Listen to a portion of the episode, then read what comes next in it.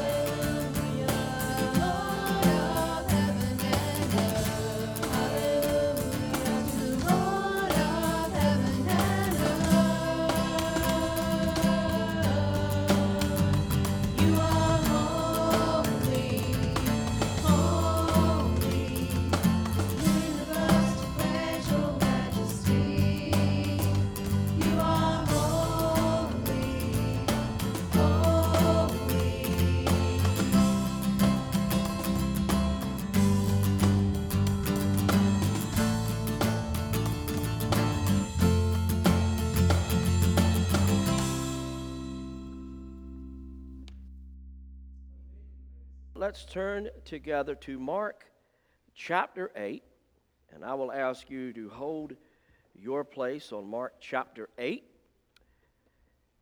We will be looking today uh, at verses 27 through 30. The sermon I have entitled, Who Do You Say That I Am? Who do you say that I am? I hope that you do have a copy of God's Word today with you, because I'm going to be asking some very important questions. Important questions concerning who we are in Jesus Christ and the character and nature of the God that we serve. And so that is the question. As we have already been thinking about this question, who do you say that I am? The question becomes multifaceted, it becomes dualistic in its purpose. And as we navigate Scripture, the question inspires us. It, it almost demands that we answer the question Who do you say that I am? as to respond to the work of the Savior. And then it urges us to look at our own fallen nature and reminds us very quickly of our inability to follow God in our own power. Okay? I can't chase after the holiness of God in my own strength, and neither can you. This, this is the prayer for you and, and me this morning. I, I like to write ourselves, all of us, in the same story and narrative. The pastor across the, across the world today who was preaching, I would invite you to write yourself in the story. It's not us and them, it's not you guys do this. It's all of us. And so, this is my prayer for all of us this morning. And I hope by the end of the sermon that you can begin to answer this question with, with better biblical accuracy Who am I? And you will respond in this way, hopefully. If you're here this morning, I hope that as this question, Who am I? You, I hope that you'll be able to answer, I am a child of God that is saved by the Lord Jesus Christ.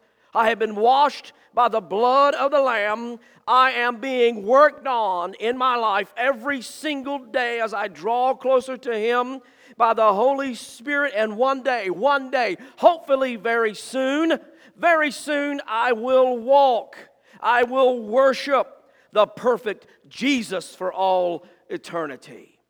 And I hope that would be your conclusion this morning. And forever we will proclaim, Holy, holy, holy is the Lord God Almighty. John reminds us in chapter 8 and verse 36, he says, So if the Son sets you free, you will be free indeed. And that's a promise in God's word that is, that is two sided in a way bitter and sweet. The promise that we find in God's word that says we will see Jesus and we will be like him. You know, there's a scripture that says we will be like Jesus. In fact, it's in the letter of John, 1 John chapter 3, verse 2, that says, Beloved, we are God's children now, and what we will be has not yet appeared. I don't know what we're going to look like when we're next to Jesus in eternity. But we have scripture that gives us a pretty good idea. It says, we don't know what we're going to be. It has as of yet, but I do know this that when he appears, we will be like him because we will see him as he is. We will see him as he is. The Bible says we will be like him. Now, that does not mean that we will be divine like Jesus. It, it has no inclination whatsoever that we will be God's small g. No. Rather, we will be like him in knowing all that we need to know for eternity about our current position in him.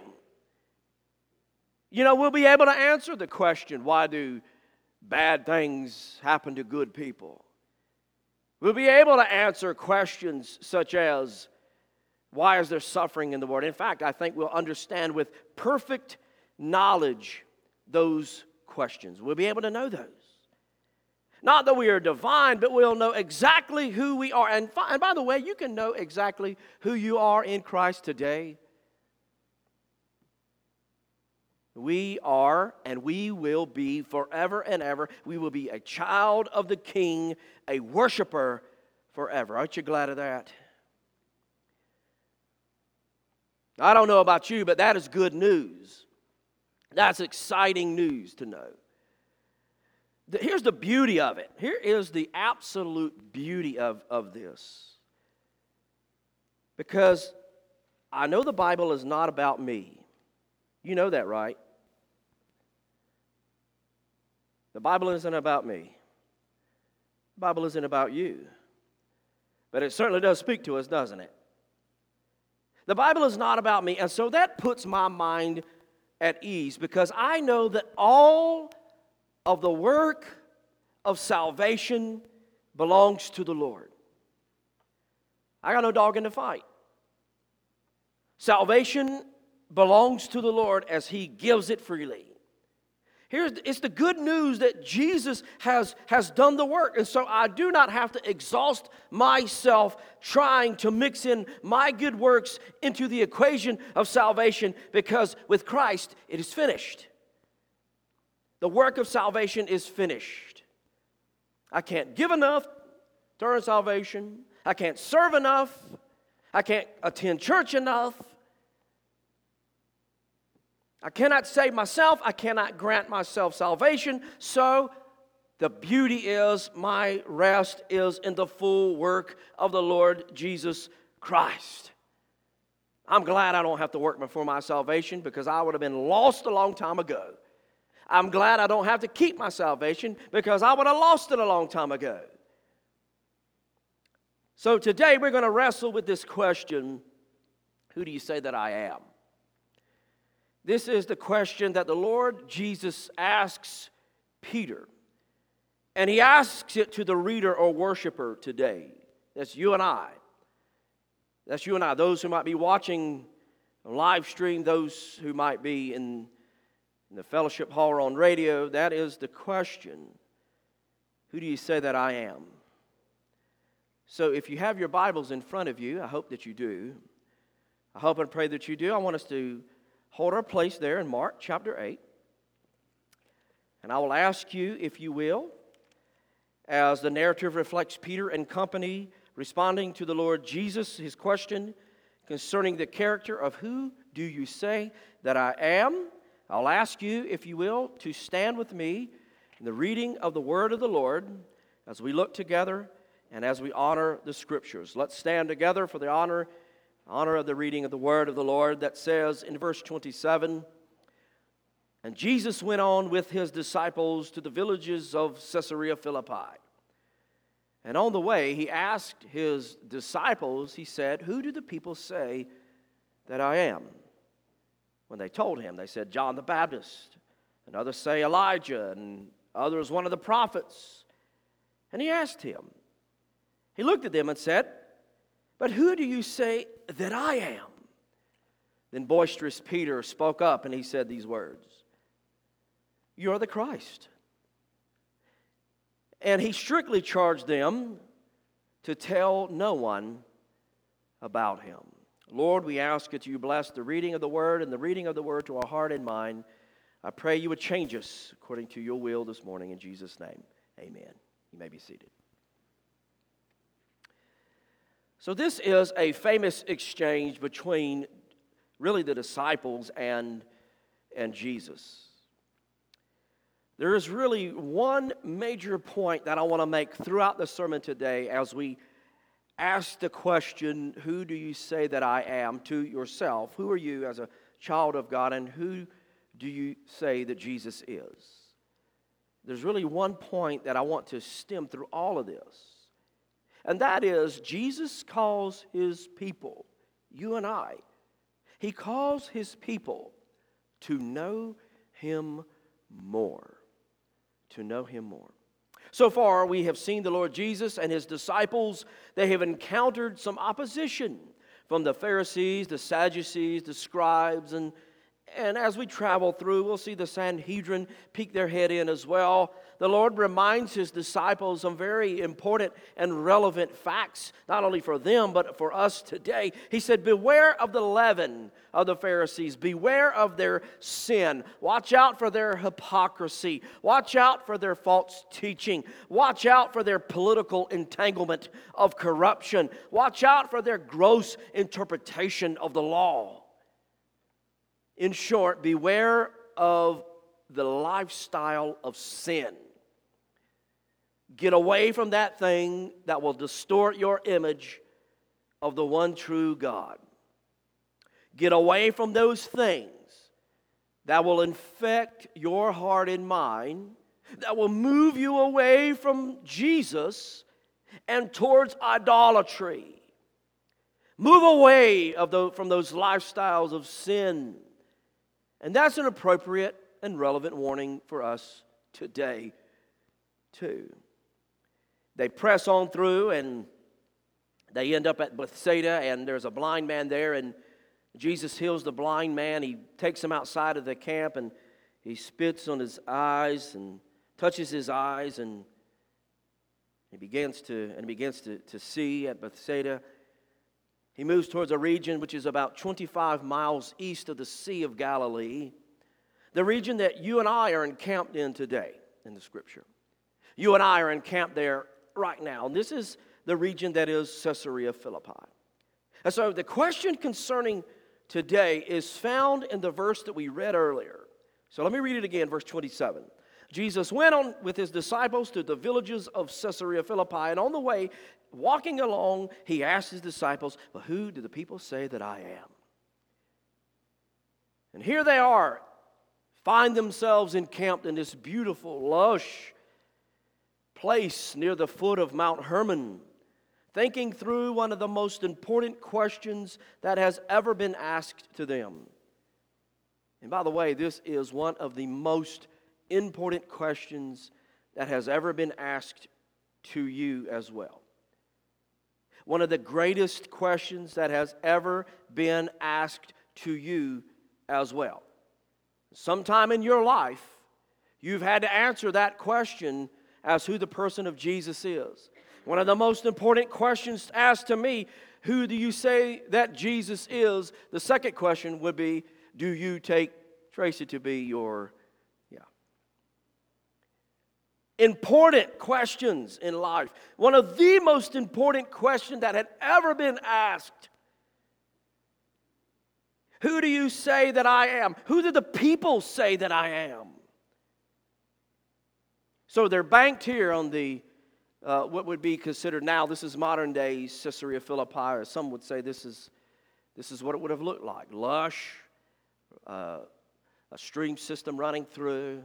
And here they are camped out in one of the most beautiful places that I would imagine that they have encamped in, asked one of the most important questions that they have ever had to contemplate. Not only will they have to answer, Who do the people say that I am? Who do the people who do you say that I am as well? It's one of the most important questions that have ever been asked of them, and this is what a maker of disciples does. This is the true vision of a discipler. You know, Jesus, Jesus set the mold for making disciples. Jesus is the prime example for making disciples. And this is what disciplers do. He or she asks a question, an important question that helps one grow in their faith, helps them grow as they journey with the Lord. And this journey has been one of Jesus making disciples. And the question that Jesus asked is one that is asked even today.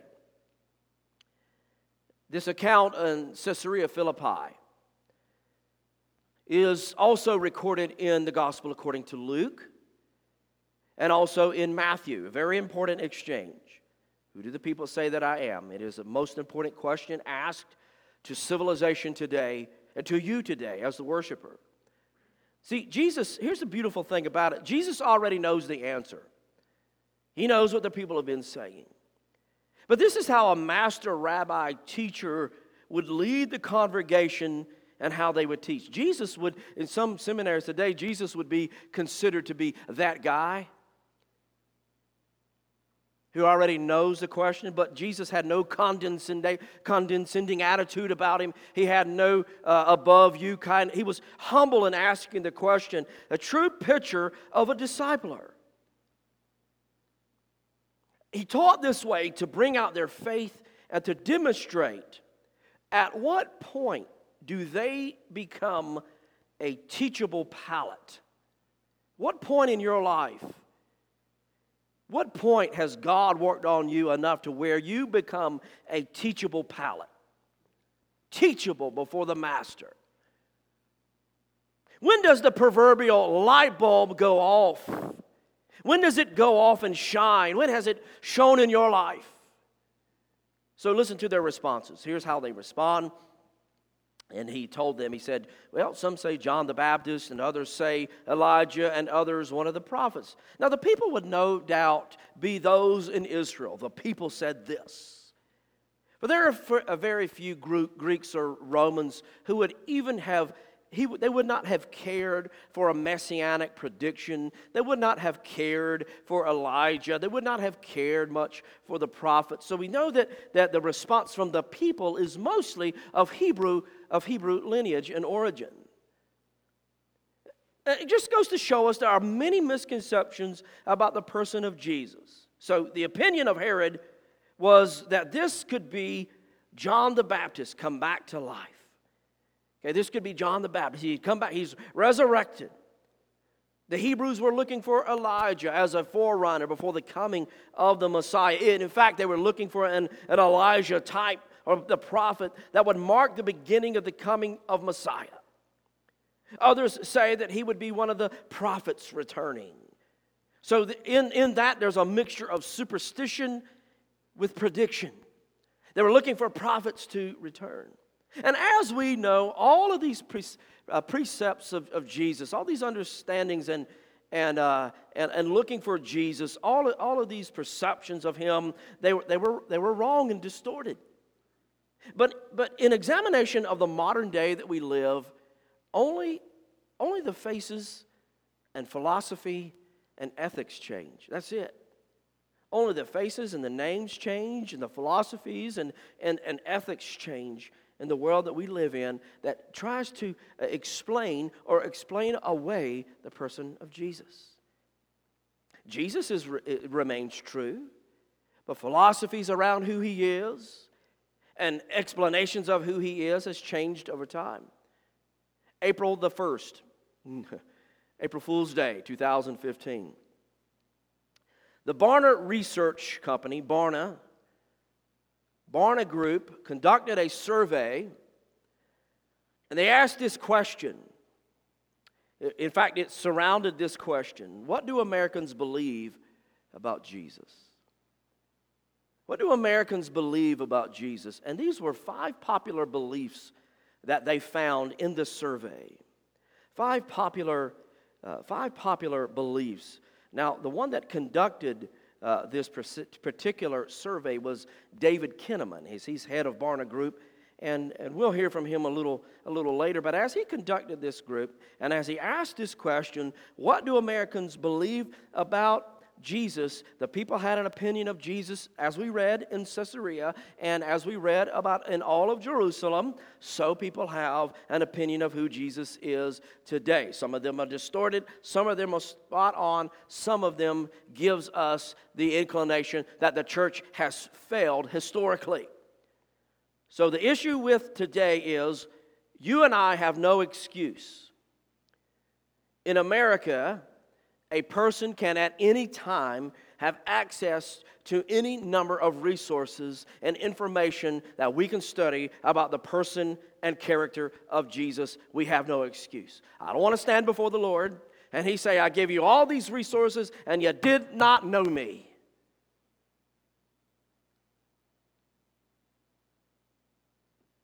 So, in America, a person can know the truth of Jesus. Now, here is what Barna Group found. What do Americans believe about Jesus? Number one, they found that the vast majority of Americans believe that Jesus actually existed. Duh. It's like one of those duh moments, right? The vast majority of Americans believe that Jesus was a real person.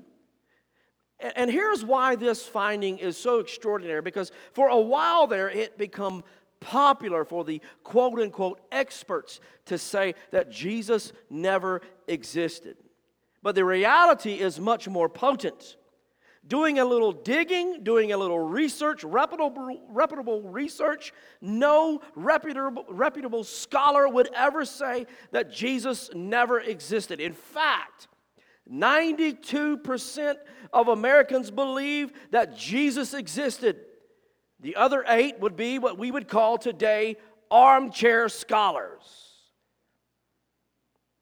And here's the, here is the issue if 92% of Americans believe that Jesus existed, then the logical conclusion, if you follow the evidence, is that Jesus went to the cross, that Jesus died a sinner's death, that he rose on the dead, from the dead on the third day, and that he, is not in the tomb. The tomb is empty, and he has rose again, and thus we must fall and submit to the kingship and lordship of Christ.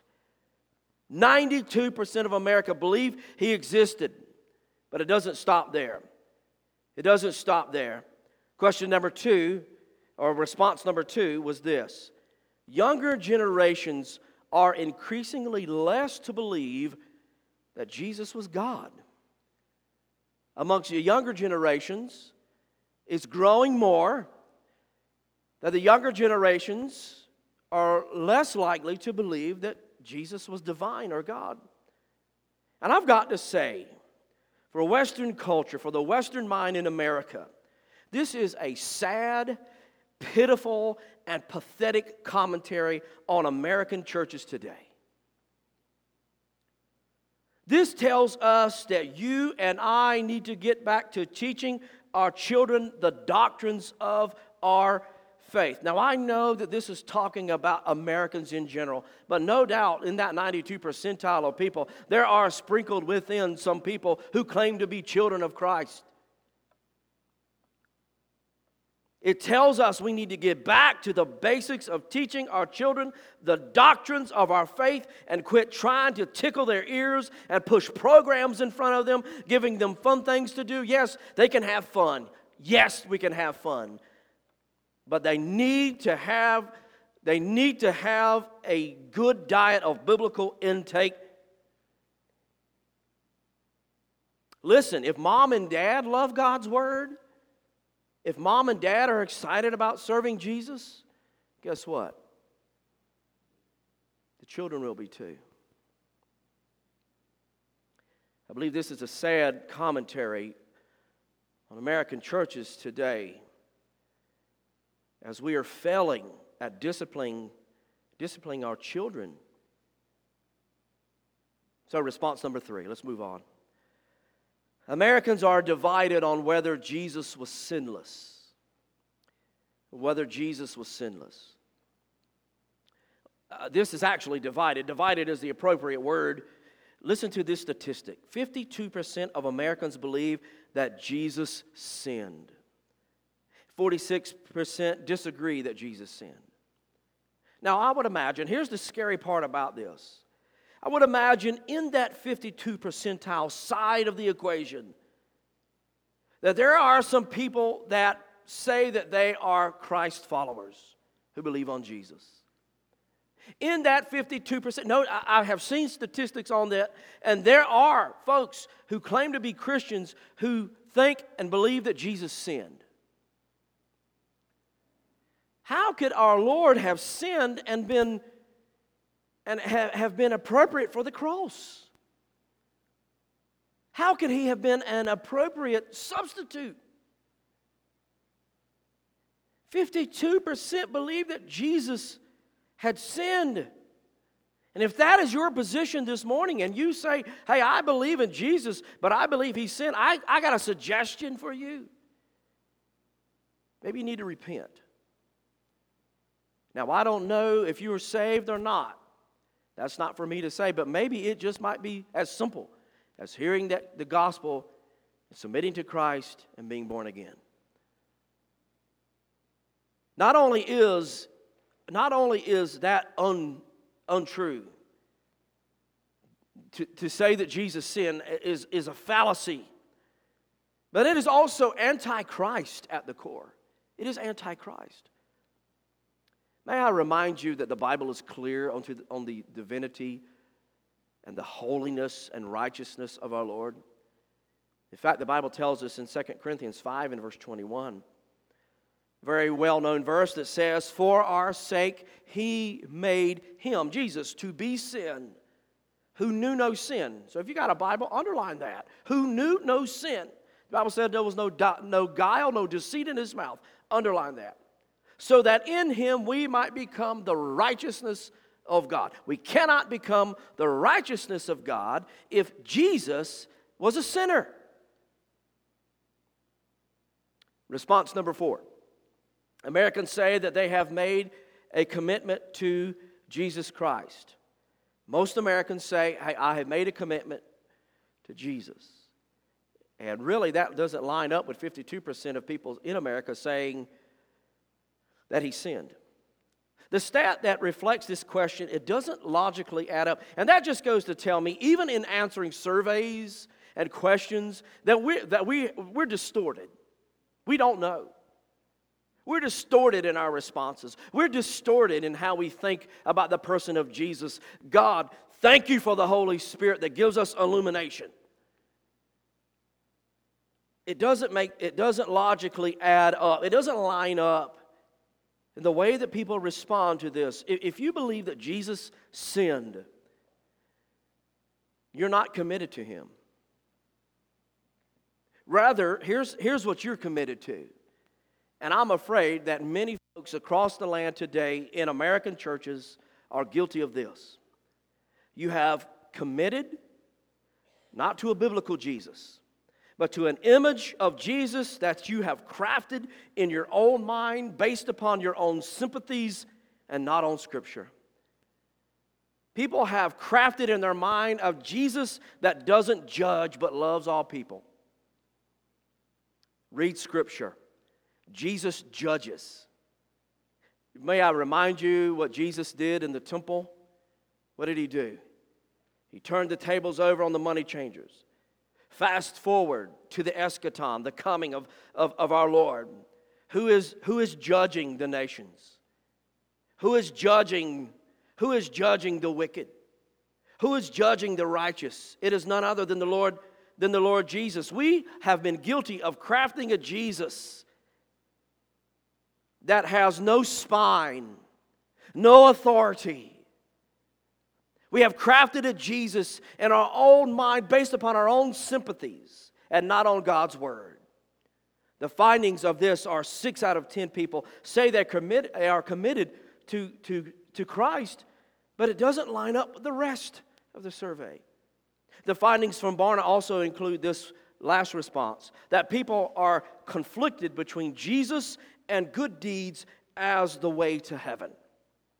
And I've got to say that this has been a conflict since Jesus died and rose again.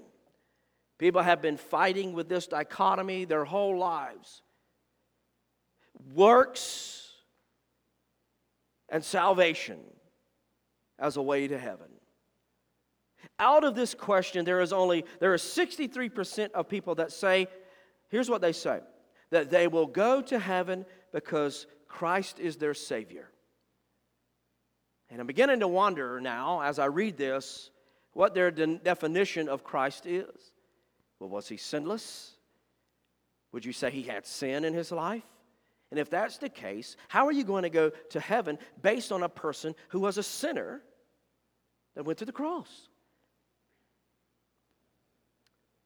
David Kinnaman, who conducted this research, He's the one that directed this national study, and he says this. He says, and I quote, There isn't much argument about whether Jesus Christ actually was a historical person. 92% say Jesus existed. But nearly everything else about his life generates enormous and sometimes rancorous debate. Listen, you don't think it's important to learn who Jesus is?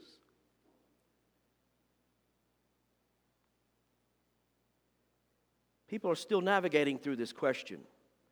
And sometimes they need people to help them navigate. That's you and me. That's the people that the Lord has called to be on mission. That's, that's the people that the Lord called to be disciple makers and disciple people. And they're still navigating through this question who do, the, who do the people say that I am? And without the scriptures rightly divided about, about thinking, without thinking rightly, we're going to see a Savior that is distorted. We're going to see a Savior that we have crafted in our own mind, in our own fashion. And, and I've got to say, that version of Jesus is an idol. Maybe for you this morning, you know who Jesus is, you know the truth of his character and his nature.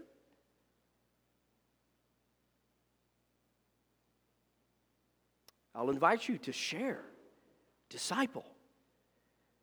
Listen, Jesus calls us to know more of Him. I've come to an understanding recently, and recently, what I mean recently is in the past 10, 15 years. To me, that would be recently, since it seemed like the years here lately have, have kind of been a blur, even not very old, but still 15 years. I've come to an, a conclusion over the, let's just say, the past, the past few years. And here's, here's what I've come to realize that the closer that I get to knowing the character of God, the more that I know about myself. And the more that I know about myself scares me. The more that I see my own sinfulness and my brokenness, the more I begin to see those little places in my life that some would call the dark corners of your life. The more I began to see these places in my life, the more I see my own sinfulness. When you are next to the righteousness of the righteous one, you quickly realize who you are. So here's the question Who do you say I am? It forces us to say, Who am I? Who am I? Jesus calls us to know him more intimately. Listen, where, where Jesus, I want you to listen to where he takes this question. After he was told that the people, what the people would say of him, here's the, here's the next Here's the next question in verse 29 and 30. He asked him, he said, Well, who, who do you say that I am? And Peter answered in this way. He said, You're the Christ. And then Jesus told him strictly to, to not go and tell anyone. Don't tell anyone about him. Let me address that first. First, there was a misconception about the Messiah. Okay, the people wanted a political conqueror, conquering Messiah. And so there's misconceptions about that. And so he says, Don't tell anyone. Uh, secondly, there is this time frame in which the Lord Jesus will be revealed, and it is not yet that time. So, shh. Don't tell anyone. People say these things about Jesus, but what says you? I'll invite you, I'll ask you to do it. Next time you have an opportunity and you sit down for some quiet time, you, or you sat down with a friend or a loved one I'll invite you. You sat down with somebody who's been discipling you or you, them. What do you say of Jesus? What do you say of him? And begin to unpack that. Begin to unpack the character and nature of Jesus. In fact, I want you to, I want you to see how the, the evangelist Matthew adds to what Mark has, has uh, written here. In fact, Mark is actually adding to Matthew, but let's, uh, let's read this. Matthew 16, 17, Jesus asked him, or he answered to, to Peter, he said, uh, Blessed are you, Simon Barjona, for flesh and blood has not revealed this to you, but my Father who is in heaven. The Spirit of God, the Lord had revealed this to Peter. You are the Christ, the Son of the living God. And in verse 18, he says, And I tell you, you are Peter and on this rock, by the way, that is not Peter, on this rock I will build my church, and the gates of hell shall not prevail against it. I will give you the keys of the kingdom of heaven, and whatever you bind on earth shall be bound in heaven, and whatever you loose on earth shall be loosed in heaven. What is the rock? And what are the keys? The key to sustaining the kingdom of God, the secret to standing strong against the enemy, is to know and proclaim that Jesus is the Christ, the Son of the living God. That is the rock that the church is built on. That is the keys to the kingdom, so to speak. To know the King who is also King and Lord over the church, and then proclaim that Christ is the Son of the living God. That is what is going to sustain his kingdom. That is what is going to sustain you and me through trials and tribulations and hardships. It is this understanding of Jesus that will sustain his church, and a church that is not built on the right understanding of, of Christ will not sustain. The episode today forces us to explore afresh the nature and the character of Christ. And ourselves as we draw near to His holiness and as we quickly understand our unworthiness. When Jesus asked this question, Who do you say that I am? It, it moves us to explore His goodness. It moves us to explore not only His goodness, but then our brokenness. Where do you stand today?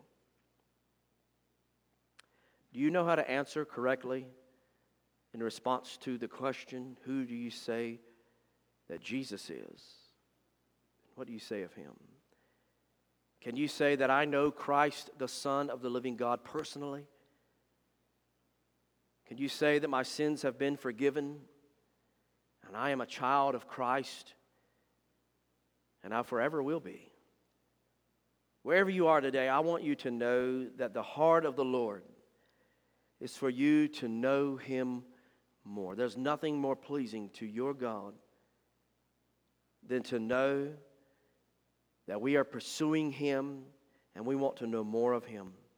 I want you to know that the burden of this pastor that stands before you today is for you to know Him more. So, what is your burden? What is your burden? Everyone has a burden. Are you burdened that you are not drawing close to Christ as you should? Jesus said, Who do you say that I am? And how do you answer that? In just a moment, we'll, we're going to sing with just our voices again Amazing Grace. How sweet the sound. John Newton, the writer of that song, Amazing Grace, he also wrote these words, and I'm going to close with these, and we'll sing, we'll sing this song together. John, John Newton said, To know Jesus is the shortest description of true grace. To know him better is the surest mark of growth in grace. To know him perfectly is eternal life. He wants you to know him more. Pursue him as he has pursued you. Let's pray together.